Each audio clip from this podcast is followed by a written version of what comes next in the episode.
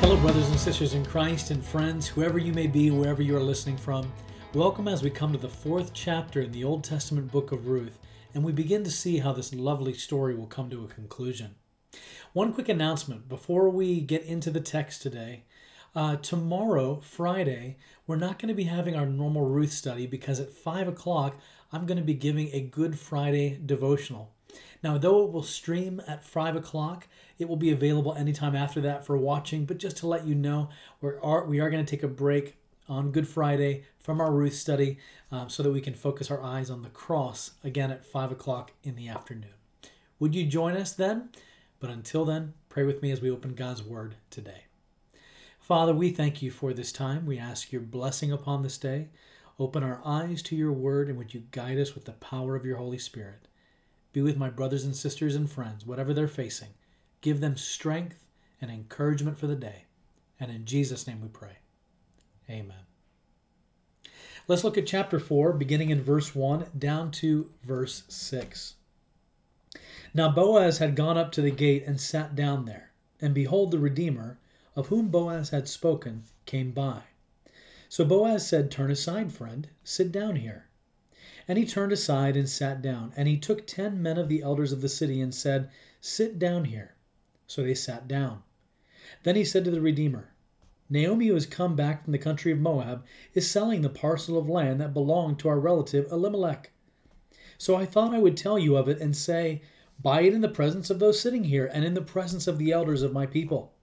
If you will redeem it, redeem it. But if you will not, tell me, that I may know, for there is no one besides you to redeem it, and I come after you. And he said, I will redeem it. Then Boaz said, The day you buy the field from the hand of Naomi, you also acquire Ruth the Moabite, the widow of the dead, in order to perpetuate the name of the dead in his inheritance. Then the Redeemer said, I cannot redeem it for myself, lest I impair my own inheritance. Take my right of redemption yourself, for I cannot redeem it. If you remember, Naomi has given Ruth a rather bold task of approaching Boaz at night, which has the danger of being a scandal. And yet she's doing this to protect the reputations of Boaz and Ruth, and also give Ruth the opportunity to make herself known to Boaz that she's ready for marriage. Ruth's actions are tantamount in the ancient Near East to a marriage proposal, which Boaz readily affirms and says, Yes, I also want to marry you. But first, there has to be a legal transaction, a redemption of the land, and perhaps, as first reading, even a redemption of Ruth herself. We're going to begin to see that conclusion to the story today in chapter 4, and then we'll finish it off on Monday. Remember, on Monday, we're taking a break for Good Friday. Now, here's the circumstances Boaz has come to the city gate, the place of transaction, the place of business. During the time of Solomon, which who was the great great grandchild of Boaz and Ruth, actually perpetuated what were called six chambered gates. Gates with three chambers on each side where soldiers would hide out in when an attacker came through, they could rush them from the side. It was a defensive measure. But it was also a place from which business was conducted. A mayor and a governor, or even a king, might sit and greet his people. Though in this case it was not anything so elaborate as a Solomonic six chambered gate, it was nonetheless what we would call the, the town square of Bethlehem. And so in this town square gate, he's waiting for this other Redeemer to come by because he wants to settle the matter about Ruth, this worthy woman whom he wants to marry. Well, along comes the Redeemer. The Bible introduces him not with a name, simply as friend, or really, to be specific, as the Hebrew translates it, or is translated, so and so, this nameless kind of person of no importance. Now, names are assigned great value in the Old Testament and the Near Eastern culture, the ancient Near Eastern culture. Abraham was given a great name. The only other person in the Old Testament given a great name was King David himself. One's name signified one's character and status and even uh, the deeds for which they shall be remembered. Boaz shall be remembered for his worthiness, his godliness, his generosity, his kindness towards Naomi and towards Ruth. And yet, this so and so, he's only looking out for his own interests. He wants the field to perpetuate his own wealth and the inheritance of his children. And when presented with the dilemma of Ruth, he quickly relinquishes it and he is forgotten in history just simply as so and so. What will our names represent should the Lord tarry is coming? Will our names be like Boaz, associated with kindness and grace and generosity? Or will our names be like so and so, easily forgotten because no deeds of godliness are worthy of remembrance? Uh, may it be a challenge to us to live our lives in light of eternity. Now, back to the story.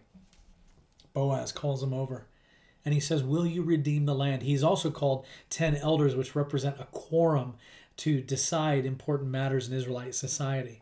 But he says, Will you buy the land on behalf of Elimelech and perpetuate his line? Now, the Redeemer, or the first Redeemer, the so and so, says, Yes, I'll redeem it. And on first pass, it seems like we are looking at what is called levirate marriage out of the book of Deuteronomy. The problem is the stipulations in the book of Deuteronomy don't fully translate to this scenario. And if it was levirate marriage, then he would also be obligated to marry Ruth. And yet he doesn't seem to be aware at this point that Ruth is part of the transaction.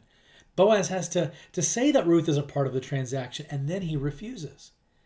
Well, this shows us, first of all, it's unlikely that if this was levirate marriage, that he would be unaware of Ruth's attachment to the deal, because we know that in chapter 1, all of Bethlehem knew Naomi and Ruth had come.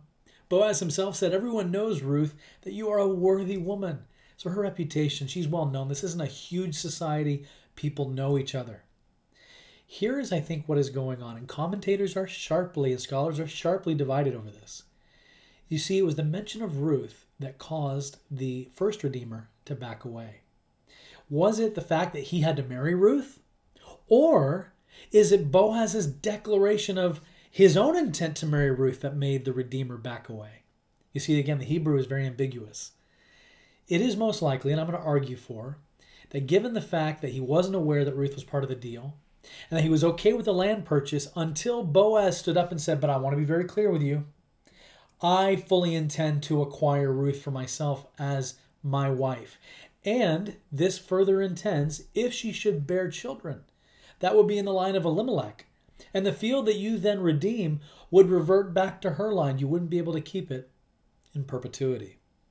So, once upon hearing this and realizing that he's not going to keep the field, but only for a season, he says, I will relinquish my rights. You marry Ruth, you take the land. That is, I believe, what we're seeing here that Boaz eh, has openly declared his intent before all to marry Ruth, which before now has not been known. So this is the first first public declaration of his intent and desire to make Ruth his own. Now, how is this going to plan it out? What is what are these other practices that we see in verse 7 down really to the end of chapter 4, some Middle Eastern practices that seem very foreign to us? Well, join me on Monday and let's bring to a conclusion the sweet story of redemption. And let's draw out some of the deeper themes of redemption that really tell us about who our God is and also brings to a sweet conclusion this love story. Pray with me. Father, thank you for this day. May you be honored and glorified.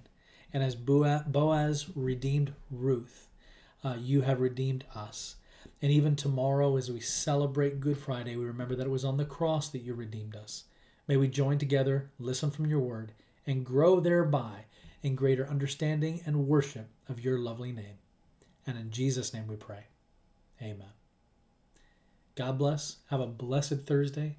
See you tomorrow on Good Friday, 5 o'clock or after.